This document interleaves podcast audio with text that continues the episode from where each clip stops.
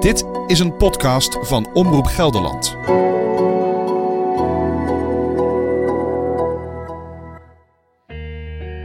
Ik weet nog dat mijn vader aan de ene kant van me zat en mijn moeder aan de andere kant. En eh, mijn moeder heeft hem uiteindelijk voorgelezen. In het bijzijn van iedereen. Probeer je niet in te leven in hoe het moet zijn geweest. Er valt niet in te leven in mijn geest. Niet in deze zieke geest, althans. Wees slechts dankbaar voor de geestelijke gemoedstoestand die is toebedeeld.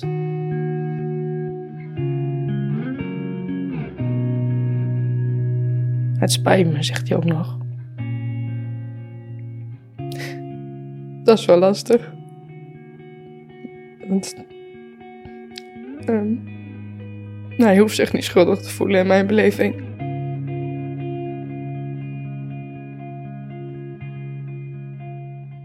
Ik vind het moeilijkste eigenlijk nog dat hij het alleen heeft moeten doen. Dat het zo'n eenzame leidersweg is. En ehm, ja, dat doet het meest pijn. Ja.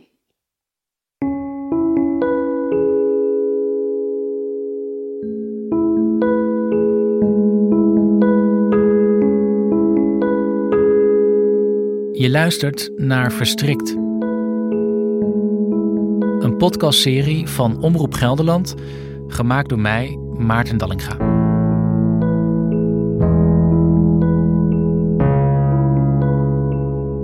Dit is een verhaal over worstelen met het leven en verstrikt raken.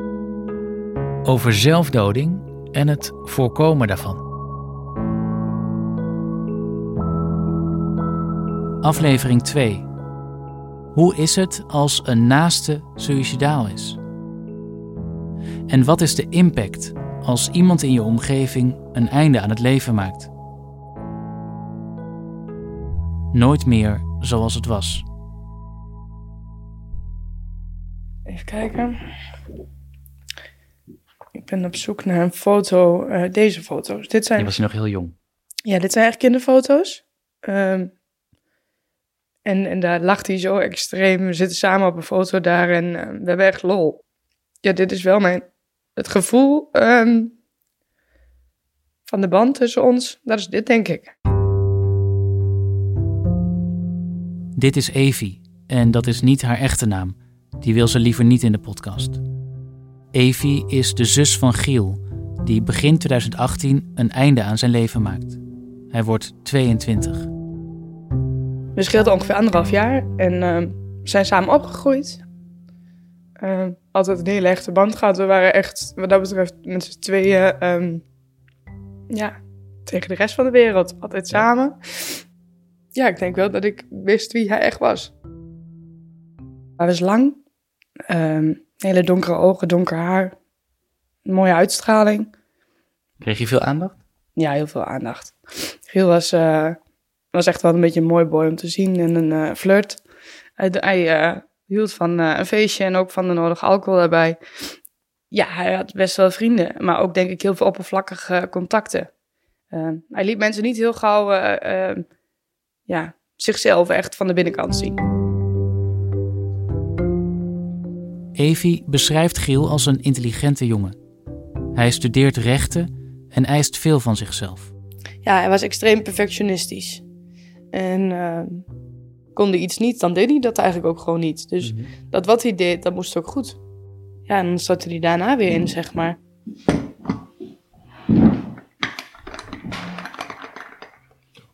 Zo. Hoe is dit voor jullie? Wat? Nou, Dat we hier zo zitten. Dat we hier zo zitten, prima.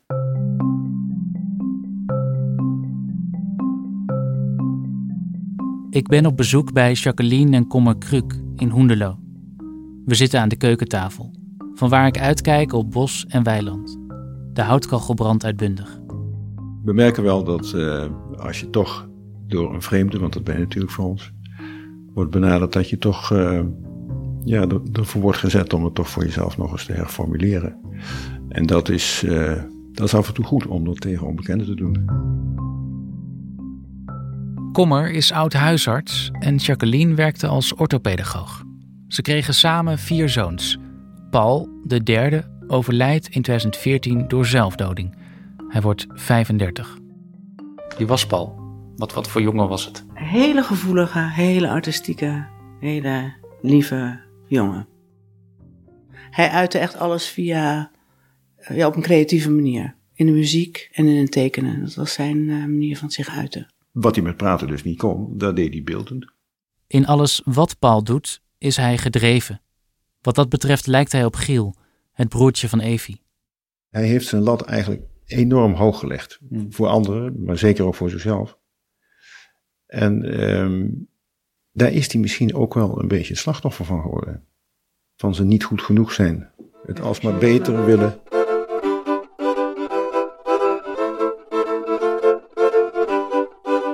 Hij had uh, zijn hoop eigenlijk gevestigd op het uh, de wereld inbrengen van zijn eigen muziek. Maar dan, uh, dan vertrouwde hij dat eigenlijk niet aan anderen toe, maar heeft hij dus alle instrumenten die te horen zijn, die heeft hij zelf bespeeld. En over elkaar heen opgenomen. En, en ook zijn zangstem, hij kon prachtig zingen. Paul zet zijn muziek op internet en hoopt zo ontdekt te worden. Maar dat gebeurt niet. Het is een beetje tegengevallen. En toen is hij daar ook eigenlijk mee opgehouden. Zo van, ja zie je wel, het wordt toch niks. Just let it happen. Find out who you are. Al in zijn puberteit heeft Paul sombere en depressieve periodes. Hij trekt zich terug en Jacqueline en Kommer kunnen nauwelijks contact met hem krijgen. Dat is ook zo in de laatste jaren van zijn leven. En dan kwam hij ook hier stil. Hè? Dan, uh, hij lag ook al veel op bed dan hoor. Ja. Dan verviel hij in opperste stilte en was hij gewoon onmachtig om zijn gevoel te verwoorden. Het heeft mij ook wel heel veel spanning gegeven. Dat als hij kwam en je, wist, je zag, je ziet het gewoon aan hem, het gaat niet goed. Dat, dat ik hem dan niet bereikte. Ja, ik zag het in alles. Ik kon het aan zijn rug zien en zijn, aan zijn, aan zijn pink bij wijze van spreken hoe hij zich voelde. Ja, hoofd tussen de schouders en een, uh, een ja, een beetje een lege blik wel. Nou, dat. Zo van, uh, er zit weinig levenslust in, maar ik laat het leven ook niet meer zo binnenkomen. Ja. Dat. Hier is weer een brief. Dit keer geschreven vanuit een ander thuis. Het gaat niet zo goed met deze boef al een tijdje. Evie leest vooruit een brief die haar broertje schreef in de laatste periode van zijn leven. Ik heb een intense haat ontwikkeld tegen mezelf. Ik wil niet zo zijn en indien ik zo blijf, wil ik liever er überhaupt niet meer zijn. Een deel van mij wil ook niet dat ik beter word. Ik vind niet dat ik het heb verdiend. Ik zou eigenlijk mijn hele leven lang ongelukkig moeten zijn. Dat zou gerechtigheid zijn. Ik denk dat het echt pas zorgelijk begon te worden de laatste paar jaren, zeg maar. Nou ja, uiteindelijk is hij gaan studeren. Hij ging op kamers, dus hij kwam in een andere omgeving. Tijdens de feesten en tijdens allerlei uh, sociale dingen was hij denk ik heel vrolijk. En oprecht ook heel vrolijk. Maar op het moment dat hij dan weer thuis kwam en hij was alleen, dan voelde hij zich ook echt extreem alleen. Hoe leuker hij het had gehad, hoe dieper dat gat was, denk ik.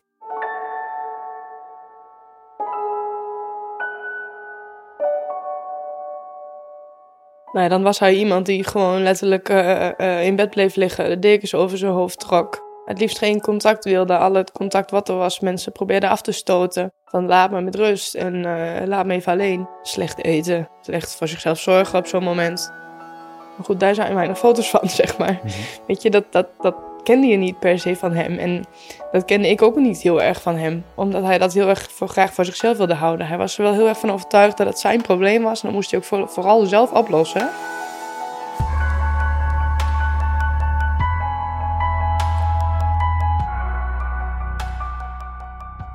Giel en Evie zien elkaar niet veel. Ze wonen zo'n anderhalf uur rijden van elkaar vandaan. Als hij dan een keer uh, hier in huis was, dan hadden we daar ook wel gesprekken over. En dan vroeg hij ook aan mij van, goh, wat denk jij dan uh, dat ik heb? Of uh, hoe het verder moet, of gaan mm. dingen over? En, um, wat zei je dan? Ik dacht dat hij last had van een, een bepaalde persoonlijkheidsproblematiek in combinatie met een depressie. Dan vraagt hij aan mij, ja, gaat dat dan over? En dan zei ik, nou dat gaat niet over, maar dan kun je wel mee leren leven, waardoor het een stuk makkelijker wordt. En dat vond hij wel een pittig antwoord. Giel besluit, met steun van zijn omgeving, hulp te zoeken en belandt bij verschillende instellingen. Maar hij zakt juist steeds verder weg, vertelt Evie.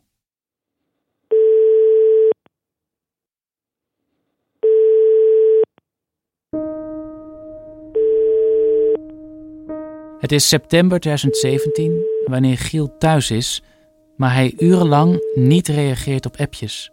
En ook niet op telefoontjes. Je wist in zoverre dat hij thuis was, de fiets stond er. En ehm, ergens in je achterhoofd zit misschien toch altijd een heel klein scenariootje wat als. Zijn familie maakt zich grote zorgen en besluit de politie te bellen. Toen is uiteindelijk de politie gekomen om de deur open te maken, waarin hij eh, ja, wel gewoon bij kennis was verder en ehm, gewoon niet in staat was om de deur open te maken. En eh, daar hij geen zin in had. En eigenlijk eh, heel stoïcijns alleen maar wilde vertellen dat de politie eh, het ja, huisvredebreuk op dat moment aan het toepassen was. Als Evie Giel even later weer ziet, vraagt ze of hij wel eens aan de dood denkt. En hoe dan en wat dan? En ik weet nog dat mijn vriend mee was en die keek ons echt aan van dat je hier überhaupt over praat. Waar Ja. gaat het over? En voor ons was het een heel normaal gesprek. Dat kon je elkaar gewoon vragen. Zonder emotie. Het was gewoon heel puur feitelijk van goh. Ja, denk je daar dan aan? En zo, ja, hoe dan? En wat dan? En eh, nou, denk je nou daadwerkelijk dat dat de goede oplossing is, zeg maar. Het was heel, ehm, Want wat, wat zei hij toen dan? Weet je dat nog? ehm, nee, niet meer exact, maar wel dat hij daarover nadacht. Kort voor zijn dood ehm, was wel bijzonder dat hij een, een nummer zong met mijn moeder. Hij zong zelf veel, mijn moeder zingt ook, maar die zongen eigenlijk nooit samen. Het was een heel typerend lied over eigenlijk ehm, ja, ons leven en hoe hij daarin stond, denk ik. Ja, we weten niet of daar wat achter heeft gezeten, maar uiteindelijk ga je overal wat achter zoeken. Eigenlijk pas de, de laatste week, toen pas merkte je hoe erg het echt was, zeg maar. Hij dronk veel toen, de laatste paar dagen, puur om ja, zich te verdoven eigenlijk van eh, gevoelens, denk ik.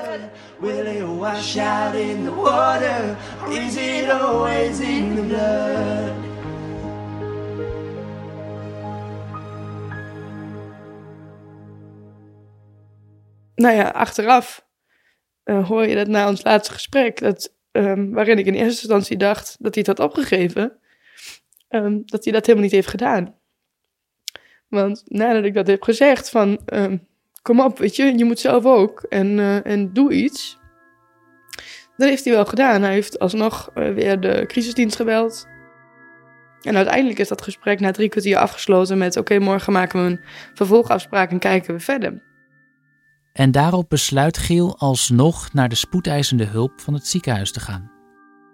En ehm, ook bij het ziekenhuis heeft hij eh, aangegeven van... eh, het gaat niet goed met me, ik wil graag worden opgenomen. Nou ja, en het ziekenhuis heeft ook gewoon wel gehandeld zoals de protocollen voorschrijven. Die heeft gewoon op, op, ja, die heeft gebeld met de, degene die jij als laatst gesproken had... om te vragen van, goh, wie is dit eigenlijk en eh, wat moet ik ermee? Want het is midden in de nacht en er staat iemand voor mijn neus... Waarop de crisisdienst dan zegt van ja, drie kwartier geleden hebben we dit gesprek gevoerd en daar was hij tevreden mee. Dus ja, dan moet hij daar nu ook maar tevreden mee zijn. Ja, uiteindelijk is hij dus eh, heel kalm daar weggelopen of eh, weggefietst, dat weten we eigenlijk niet eens. Ehm, is hij weer naar huis gegaan en ehm, ja, toen heeft hij het gedaan.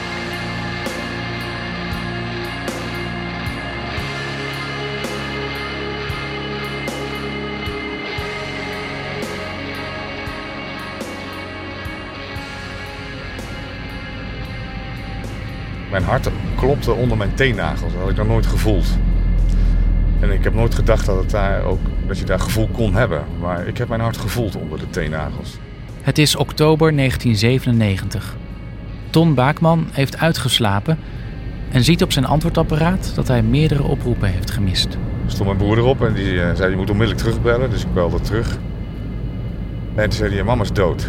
Ik denk, hè, wat is er nou aan de hand? Ja, nog niet had ik toen in de gaten wat er, eh, eh, eh, dat ze dat zelf had gedaan.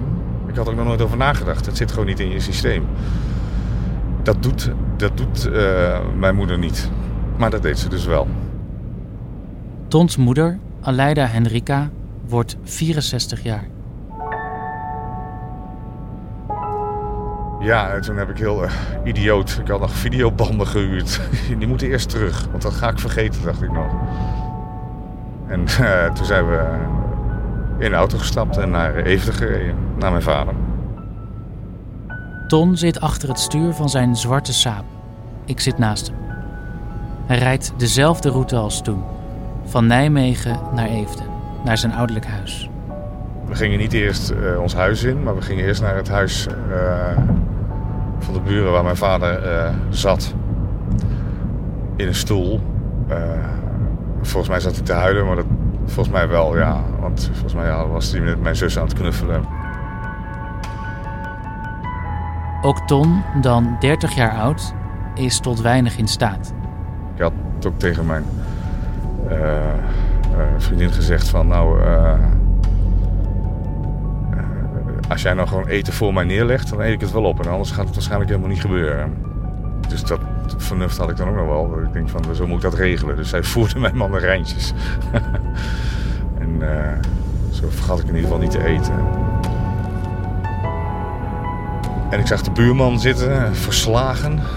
Zelf en zijn vrouw ook. En eh, we hebben daar tien minuten gezeten. En eh, toen zijn we het huis ingegaan.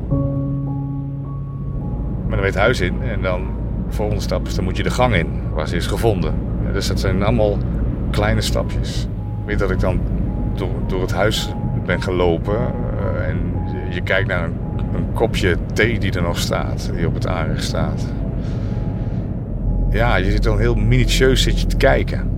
Ook van wat je ziet, alsof je daar iets, eh, iets, van kan maken of zo. Een eh, verklaring of wat is er nou precies gebeurd. Dat, daar ben je dan heel druk mee. Het was mijn ouderlijk huis en op dat moment was het eh, een crime scene bij wijze van spreken. Hè. Dit is de ruimte waar mama eh, doodgegaan is. En wat heeft ze gedaan? En wa- en- en wat heeft ze ervoor gedaan? En eh, wat, wat, is wat is er precies gebeurd?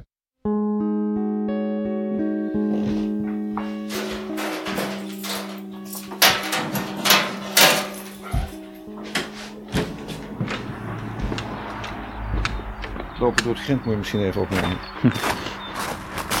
Terug bij Jacqueline en Kommer in Hoendelo. We lopen naar het tuinhuisje, waar hun zoon Paul graag kwam.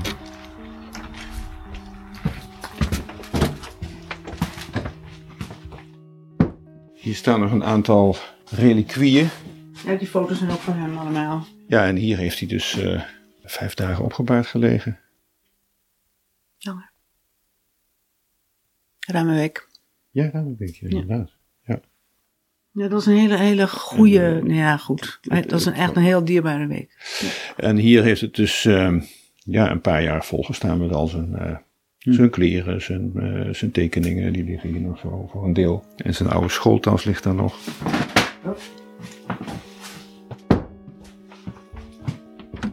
Weer in huis vraag ik Kommer naar de houten speeldoos die op een dressoir staat.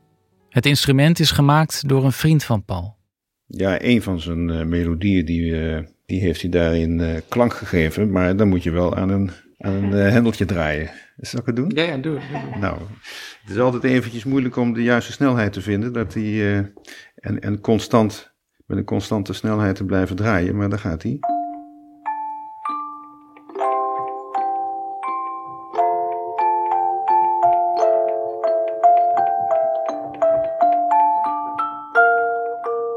We hadden wat te vieren, want eh, mijn vriend die had een eh, nieuwe baan, dus we zijn uit eten gegaan. Met dat hij aan het afrekenen is, krijg ik telefoon. Eh, dus ik loop vast naar buiten. En ik sta dus alleen buiten en ik word gebeld door een manager van een bepaalde zorginstelling. Die mij condoleert met het verlies. Ik zeg, pardon? En je houdt daar gewoon geen rekening mee op een of andere manier. En hoewel je weet dat hij het zwaar heeft en dat het moeilijk is, had ik altijd verwacht dat hij het wel zou redden of zo. En ehm, dat is wel heel raar. Want dan sta je alleen buiten. In de winter. ehm, met een telefoon. Van iemand die je vertelt dat het over is of zo. Nou ja, en dan komt je vriend weer buiten. En dan, eh, dan ziet hij wel aan je dat er iets niet heel goed is. Ik weet wel dat ik zelf helemaal ge- genageld aan de grond stond. Nou, dan ga je naar huis. En dan denk je, ik moet naar iemand die kan nadenken. En hoe nu verder? En uiteindelijk heb ik het... eh, eh, ja, heb je het zelf je ouders moeten vertellen, zeg maar. En ehm, dat is wel heel vreemd. Dat is echt heel raar. En dat, dat doe je in een soort van... Ja, wat is het? Een rollercoaster of zo? Het gebeurt gewoon. ja, dan zie je hem vier, vijf uur later, zie, mag je hem zien. En eh, ja, dan, dan dringt het echt door. Ja.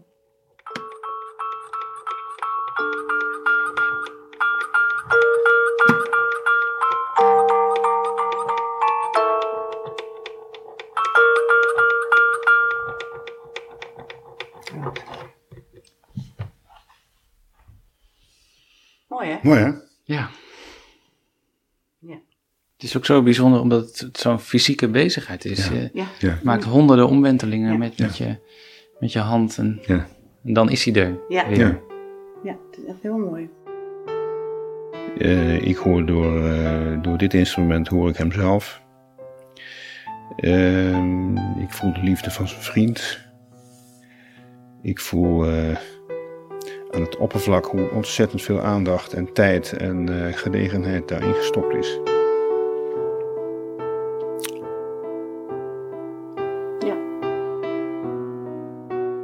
Is nu bijna vijf jaar geleden dat, dat dit soort prachtige dingen nog komen. Mensen nog zo met hem bezig zijn. Dat is heel ontroerend. Ja. Nu ook weer. Het emotioneert je heel erg. Ja.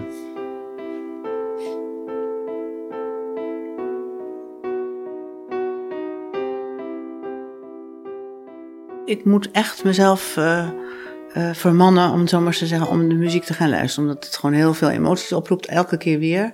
En ja, dat komt gewoon niet altijd uit. Dus ik heb laatst gewoon ben ik een paar dagen in mijn eentje naar de Schelling gegaan om me daar dan helemaal mee bezig te houden. Dat is gewoon heel fijn. Want hoe gaat dat dan? dan? Dan zit je daar in een, in een huisje of Ja, zo en luister je de hele dag zijn eh, muziek? Ja, precies. Dan ga ik echt, eh, zet het constant op.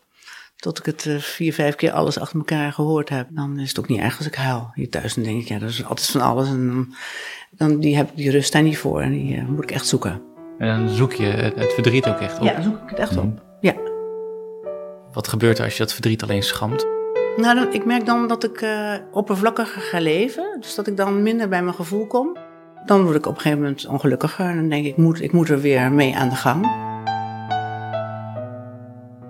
En dan, eh, dan, als ik dan tot rust kom, dan droom ik ook heel veel over hem. Ook vaak fijn.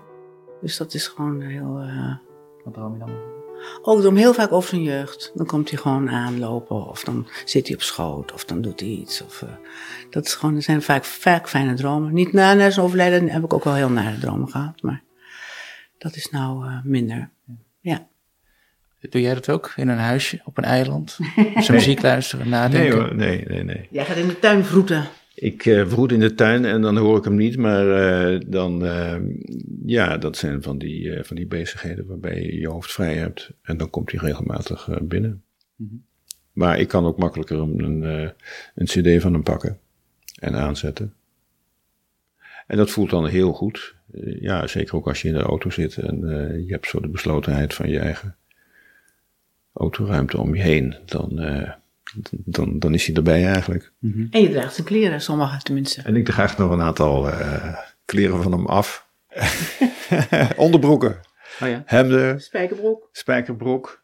Eh, inmiddels een eh, bijna versleten tuinbroek. Die heb ik eh, twee jaar achter elkaar eh, aangehad. Die ga je nog niet weggooien. Die ga ik nog niet weggooien. Sportkleren. nee. Sportkleren. mm, Ik heb een, sport, een, lang- een hardloopboek van hem. hardloopbroek, Ja. ja. ja. ja.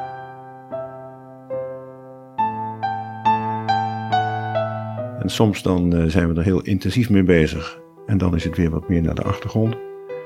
Maar eh, we zitten nu ook weer in een fase waarbij we eh, weer een andere methode gevonden hebben om ja, onze gevoelens naar hem toe op een rijtje te zetten. En ook, die van anderen. Want mijn vrouw die is dus bezig om een biografie te, maken over hem. Oh, ik ben daar eigenlijk al heel lang mee bezig. Ik weet nog niet precies in welke vorm ik het ga brengen. Misschien wordt het een kinderboek. Een boek voor de, bijvoorbeeld de kleinkinderen of kinderen.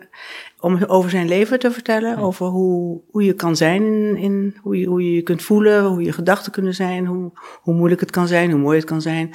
En dat op een eenvoudige manier hem zo eh, weer te laten leven. Of laten te doorleven eigenlijk.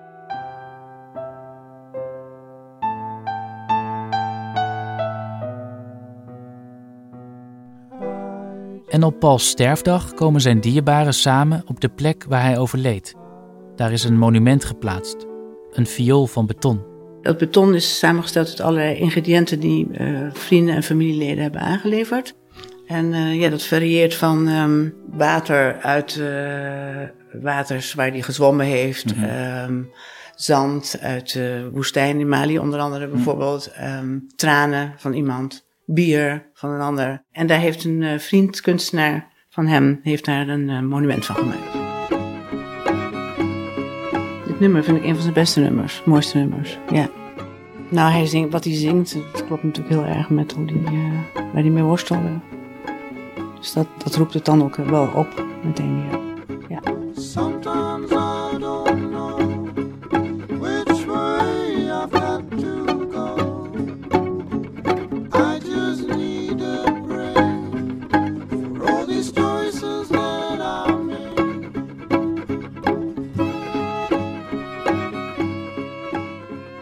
Waren die teksten ook aanleiding destijds om, om met hem in gesprek te gaan? Nou, we, we hebben, ik heb, jawel, maar ik, dat wou hij eigenlijk niet. Maar ik heb wel achteraf, hè, als je het dan hebt over wat had ik anders willen doen, denk ik wel van, ik had daar, dat had ik minder, had ik minder genoegen mee moeten nemen of zo. Ik had daar meer op in moeten gaan, of, of vaker, of, of op terugkomen. Of, en dat, dat vind ik wel dat ik dat onvoldoende heb gedaan. Dat neem ik mezelf wel kwalijk.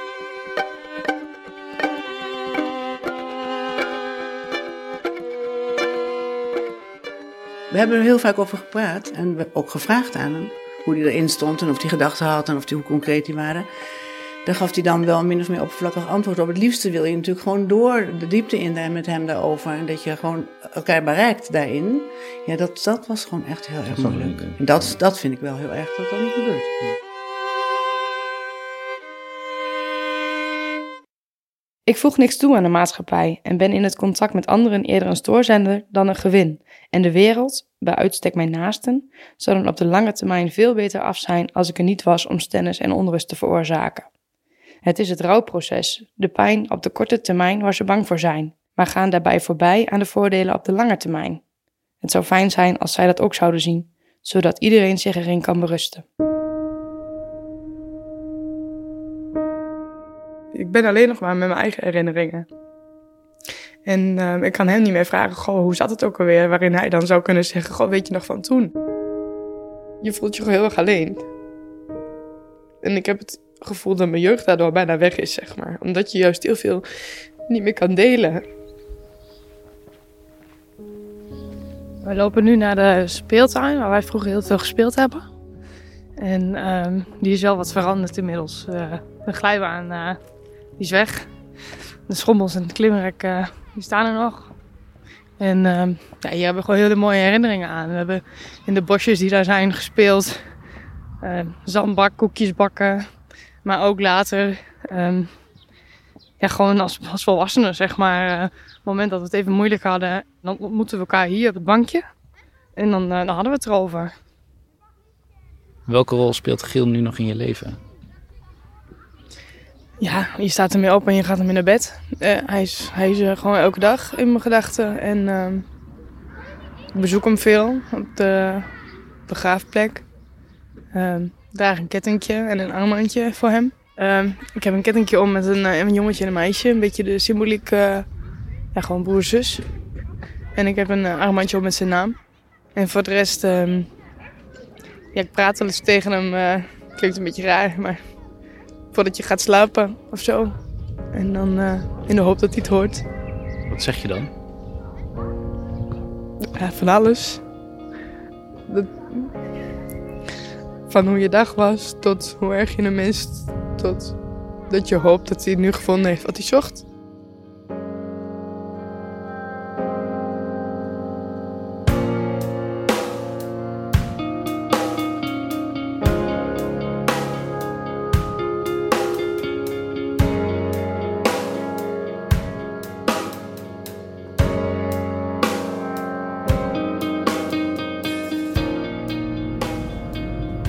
Een verhaal maken en je wil ook rust in de tent. Je wil gewoon dat het verhaal klaar is.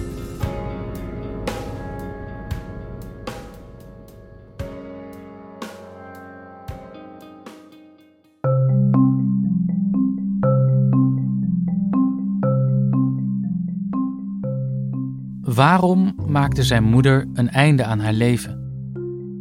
De 52-jarige Ton construeerde een verhaal waar hij min of meer mee leven kon. Een verklaring, onder meer over zijn moeders jeugd, die het verlies draaglijker maakte. Maar na de vondst van een handgeschreven brief slaat de twijfel toe. Het is rond 2003 en Tons vader verlaat het ouderlijke huis in Eefde. Halverwege al die verhuizing, want er werden natuurlijk kasten uitgeruimd, kwam mijn zus al van: Ik heb een map gevonden, een multimap. En er liggen nog briefjes met, eh, met, met, met, met wat mama geschreven heeft. Nou, eh, het leek een soort van dagboekachtige fragmenten te zijn, maar het was ook duidelijk dat er uitgescheurd was. Dus dat ze een aantal briefjes ook had weggegooid. Ja, we waren wel op zoek ook naar wat, dat dan weer, wat, wat kan daarop staan. Op een gegeven moment eh, zijn we bijna klaar. En trekken we ook de vloerbedekking eruit. En dan vinden we ook nog nou, misschien wel 10 of 12 brieven. En met ja, daarin ja, we konden wel opmaken dat ze af en toe heel boos was op mijn vader, dat hij haar niet voldoende steunde. Wat mij wel enorm triggerde was dat ze ergens schrijft van er is één groot geheim uh, waar ik het met niemand over kan hebben. Dat is een beetje de zin die je niet wil horen vier jaar later. Of die je niet wil lezen vier jaar later. Want daar waar, daar waar ik al een verhaal had, moet ik er aan toevoegen. Er is dus een heel groot geheim. Wat de hel kan dat zijn? En nogal wie is dat ik dus denk van dat heeft iets te maken met haar dood. Nou, ik weet dat ik me kapot schrok. En toen ben ik daarna ook wel één en één gaan optellen. Uh, want ik weet dat uh, mijn moeder uh, tijdens haar huwelijk, het schijnt in haar huwelijk te gebeuren overigens, wel eens verliefd is geweest op iemand anders. Ik wist dat en ik vertelde dat aan mijn zus. Hoe wist je dat eigenlijk? Dat had ze tegen mij verteld. dat, want dat zei ik, ik vertelde het aan mijn zus en mijn zus wist dat niet. Waarom heeft mijn moeder dat wel tegen mij verteld en niet tegen mijn zus? over mij werd gezegd, jij was wel gewenst, maar niet gepland. Ik vind dat ik niet erg lijk op mijn vader, zal ik maar zeggen. In welke zin bijvoorbeeld niet? Um, nou, bijvoorbeeld in alles. Uiterlijk niet, ja, karakterologisch niet, uh, qua interesses niet. Uh, ja, mijn vader was gewoon een totaal andere man als ik. Heeft Ton een andere vader? En is dat het geheim waar zijn moeder niet langer mee leven kon? Ton spreekt er nooit over met de man van wie hij altijd dacht dat hij zijn vader was. Hij overlijdt in 2006. Inmiddels heeft Ton besloten een DNA-test te doen, samen met zijn broer. Dat is nu uh, bij het Canisius ziekenhuis uh, in Nijmegen. In het laboratorium zijn er mijn DNA. En dan gaan we kijken of wij uh, biologisch ook volwaardige broers zijn, zeg maar. Ton heeft ook al een vermoeden wie zijn vader dan wel is. Omdat ehm, ik mij herinner dat mijn moeder die meneer altijd ook wel een hele aardige meneer vond. En dat, dat ook uitte, uh, vertelde expliciet. Deze man was ook ziek in de periode ja. dat jouw moeder ja. zelfmoord pleegde. Ja, dat klopt. Dat, heeft, dat heeft ook wel over, is wel een overweging geweest. Hè. Misschien had mijn moeder geen zin meer om te leven. Ook in de wetenschap dat zeg maar de andere vader uh, ook snel zou sterven. Want dat was wel duidelijk dat hij ook terminaal was. Maar wat zou het dan voor jou betekenen als er straks uitkomt dat je inderdaad een andere vader hebt? Dan, dat komt niet uit dat ik, er komt eruit dat ik een andere vader heb, maar er komt uit dat ik weet wat het geheim van mijn moeder was. Dus die vader is niet in die zin interessant. Ik denk dan dat ik eh, redelijk zeker weet wat het geheim was. En dat dat ook een onderdeel was voor, van, van uh, zeg maar, uh, de, de last die mijn moeder met zich meedroeg. En dan snap ik denk ik weer een beetje beter waarom zij er een eind aan heeft gemaakt. Het is natuurlijk heel als dat zo is, is het natuurlijk een heel naar geheim. Hoop je er dan eigenlijk op dat je een andere vader hebt? In die zin hoop ik erop. Want dan is dat geheim wat meer ontrafeld.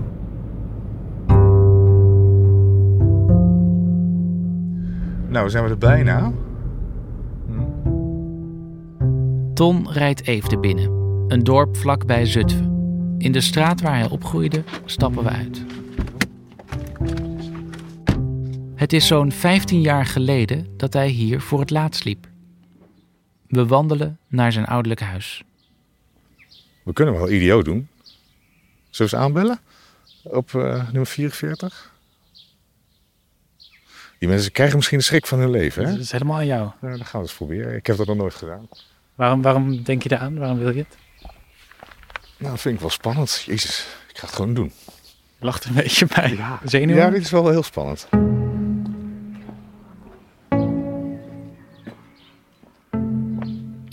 Jezus. Ik hoor een hond. Ja, ik ook. Wij mogen niks verkopen en geen geloof overtuigen. Dag meneer. Hoi. Dag, u kent mij niet. Ik ga je voorstellen, ik ben Tom Baakman. Jan Paskamp, hi. Paskamp. Eh, ik heb... Apart. Nee, is niet apart. Ik heb hier gewoond vroeger. Vandaar, wat ik, wat ik net zeg. Ja. En ik, eh, ik word geïnterviewd op dit moment. Oh, wat leuk. En wat, die zei van, wil je langsrijden? En ik denk van, ik ga gewoon aanbellen. Tuurlijk. Dat, eh, eh, want wij, wij, wij, wij hebben hier gewoond, dus eh, ik, Ja, herken, nou. ik herken de trap nog. Die had nog. Ja, die wordt, die wordt binnen eh, ja, nu in een week gaat die helemaal veranderen. Ja? Ja, dan komt er andere bekleding op en zo. Ja, ja, ja. Dus we zijn net op tijd. Ja, eigenlijk wel, ja. Dit is het, dit is het wel, ja. God zeg. ja. Weet je ook waarom ik hier kom? Want, eh, Ik wat, heb geen idee. Dus je bent, bent een zoon? Ja, mijn vader heeft hier nog gewoond en mijn moeder is hier overleden. Ja, dat weet ik. Dat verhaal ken je. Dat ken ik. Ja, nou ja, Ja, je weet ook. Ja. Ja, ja, Ja, ja. Wat, wat dacht u toen u dat hoorde? Oei. Oei. Ja. En wij, wij- dan krijg je toch een gouden vraag. Dat klinkt een beetje, nou, nou jij erbij staat raar. Maar de, waarheid het gebied te zeggen om te vragen van, ja, waar dan? We lopen even naar binnen We dan. leven met vier kinderen, dus Ja, het is wat-. Het is echt nog het, precies hetzelfde. Dit, dit Ja? is nog steeds precies hetzelfde. Ja. Je mag zelfs naar boven toe, geen Nou, probleem. het is me even iets te veel, maar... Dit, dit, hoe heet dit? heeft een naam. Granol of zo? Ja, dat is van dat... eh, De muur en de, de schrootjes, die, die waren er toen ook al? Ja, ja, ja, ja, dat is ja, die precies. schoon is sowieso. Ja. Ja, de schrootjes. God allemachtig. En, Ik vind het heel leuk om je niet te ontmoeten, zeg. vind het ook geweldig Want ik kan, ik kan je vertellen, ik, ik heb je vader helemaal niet zo vaak gezien. Nee. Maar je lijkt er wel op, dat weet ik zeker. Want, eh, je kunt wel duidelijk zien dat je er vandaan komt. Ja, nou, daar Wat ik... wonderbaarlijk. en mag ik vragen in welke zin hij dan op zijn vader lijkt? Eh, de, de vorm van zijn gezicht.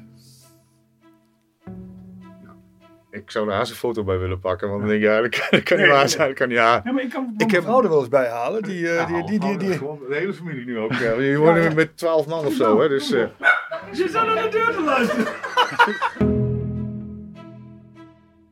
Maar zo van heug zie ik wel eh, wat, wat, ja. Ja, ja, ja. Grappig.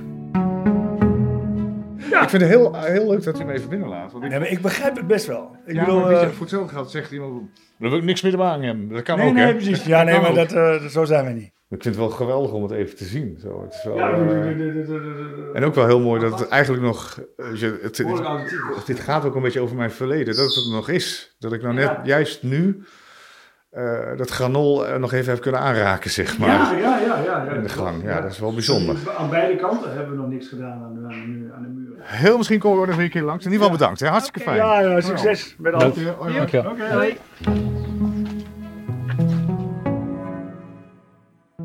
Nou, het was bijzonder. Onverwachts. Ja, ja, voor mij ook. Lang leven de impulsen.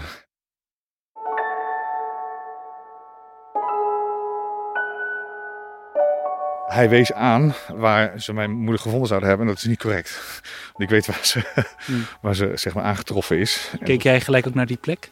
Eh, ja, ja, ja, ja, ja, ja, ja. Ja, ja. Ja.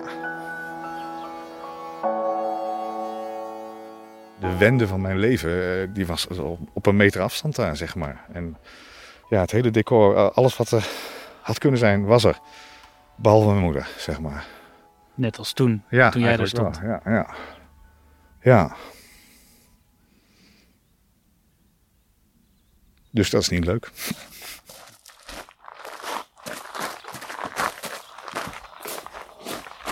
Als wij dan eh, s'nachts op bed lagen, dan hoorden we hem vaak door het grind naar het huisje gaan. Oh ja. en, en weer terug.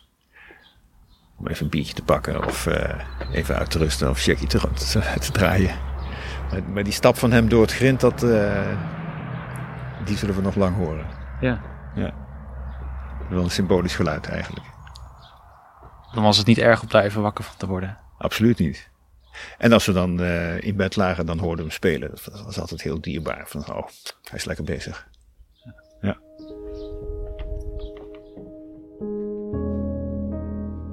Hoe ga je verder met je leven nadat iemand dicht bij je er een einde aan heeft gemaakt?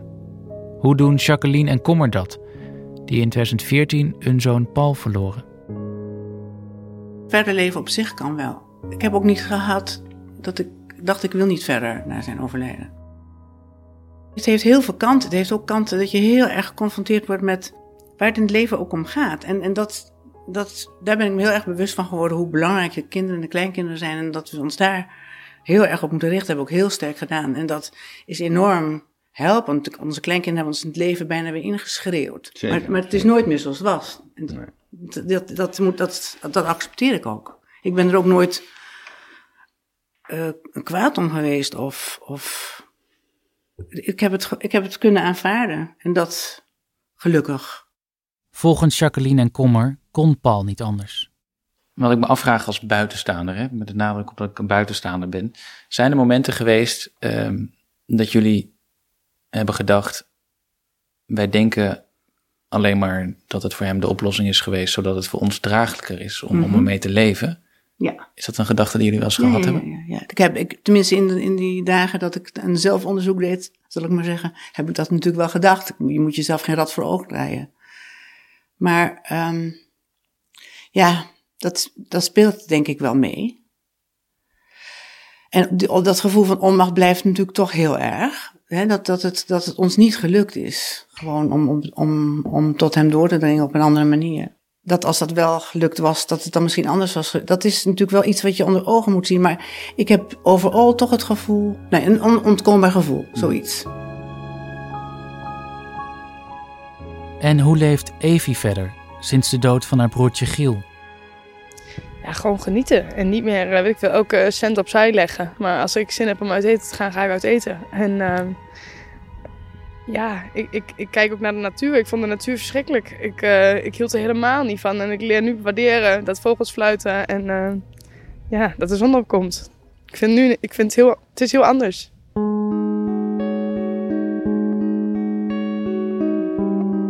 Ton is melancholisch van zichzelf, zegt hij. Maar ontwikkelt ook suïcidale gevoelens. Misschien wel door de dood van zijn moeder. Het valt me op hoe sterk hij zich houdt. Weet je, je moet ook door met je leven. Hè? Je, moet, je moet de dingen met je meenemen, dit soort herinneringen en gevoelens. Maar je moet het niet laten beheersen. Maar als ik s'avonds uh, op de bank zit, dan kan mij net zo makkelijk het gemis wel overvallen. De afgelopen zomer heeft mijn zoon zijn, zijn examen gehaald. En nou, die mocht namens de leerlingen de, de, de, graduation speech houden iets dergelijks. Nou, dan ben ik zo trots als een, als een pauw. Dat is wel heel jammer dat, dat, ik, dat mama dat nou niet meemaakt. Ik zou heel graag willen horen uit de mond van mijn moeder... van Ton, dat heb je ook wel goed gedaan. Je hebt hem wel goed opgevoed. Ik ben nog steeds op zoek. Ik ben nog steeds een zoon. Ik ben nog steeds een jongetje eigenlijk. Dat mis ik wel.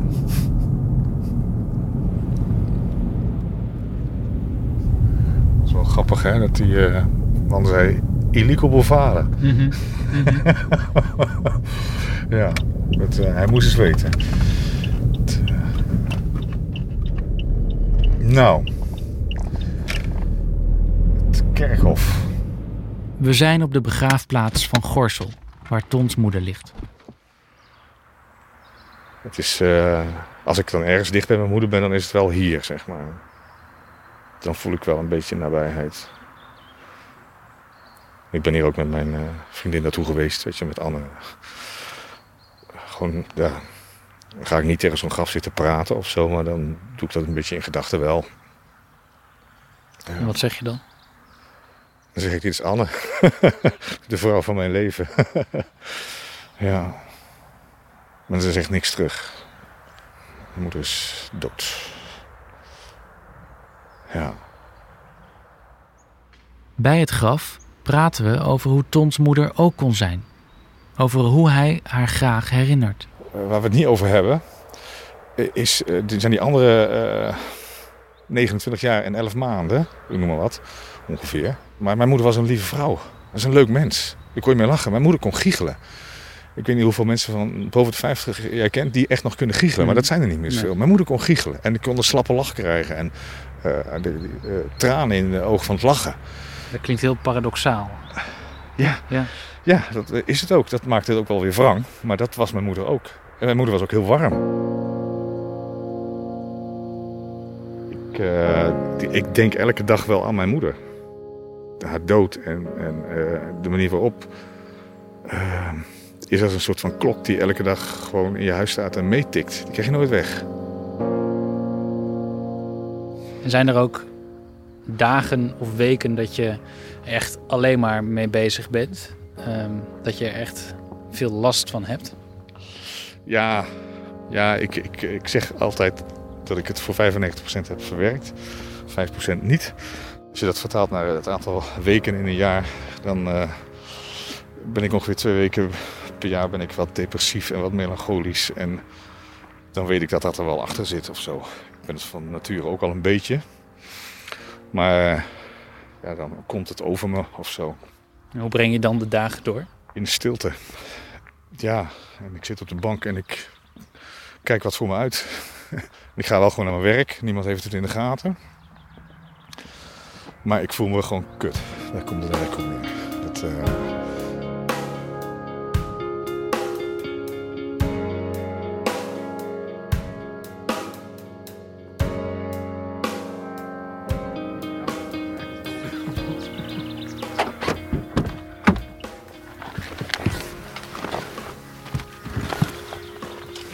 Wat zei je, Tom?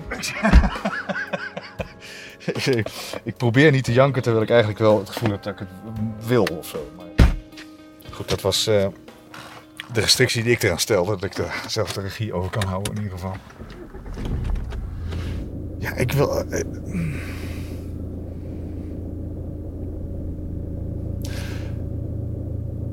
het heeft al zoveel gekost, of zo, emotioneel. En, en het heeft mij ook relaties gekost. En, ik, eh, ik wil niet alleen maar vanaf nu alleen maar plezier maken of zo. Dat is helemaal niet mijn, mijn, mijn adagium. Maar ehm,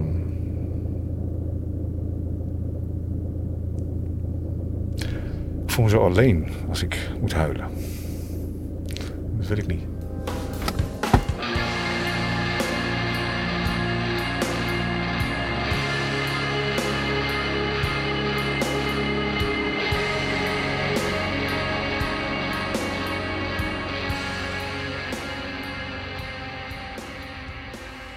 Het is eh, de dag na het gesprek met Ton. En eh, toen ik vanochtend in de trein stapte en mijn telefoon aandeed en mijn mailbox opende, zag ik een mailtje van Ton. Verstuurd om 2 uur 17, s'nachts dus. En hij schrijft: Hallo Maarten, je vergeeft me vast deze mail. Wellicht is deze mail datgene wat ik je niet vertelde of kon laten zien in de drie uur die we vandaag samen optrokken. Laat me beginnen bij het eind. Ik had je afgezet op het station en ik reed weer richting de snelweg en belde mijn Anne.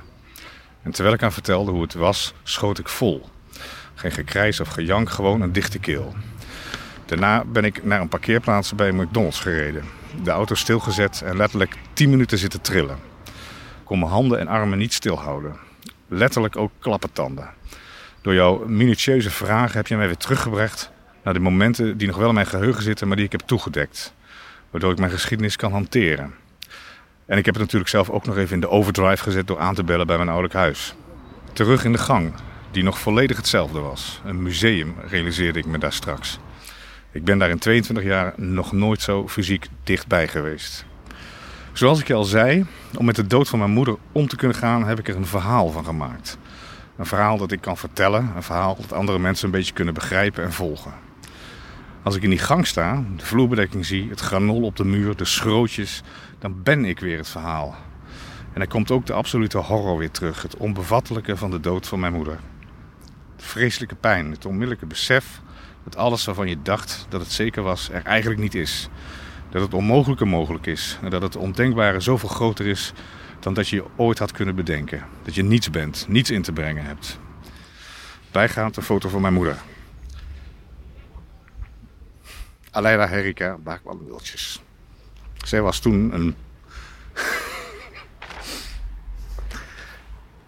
Zij was toen een paar jaar ouder dan ik nu ben. Jij kan dan wel een podcast maken, maar er is ook nog beeld. Groeten, Tom.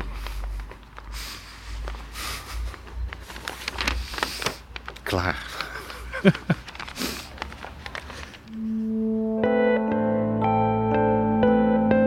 Wil je met iemand praten over zelfdoding?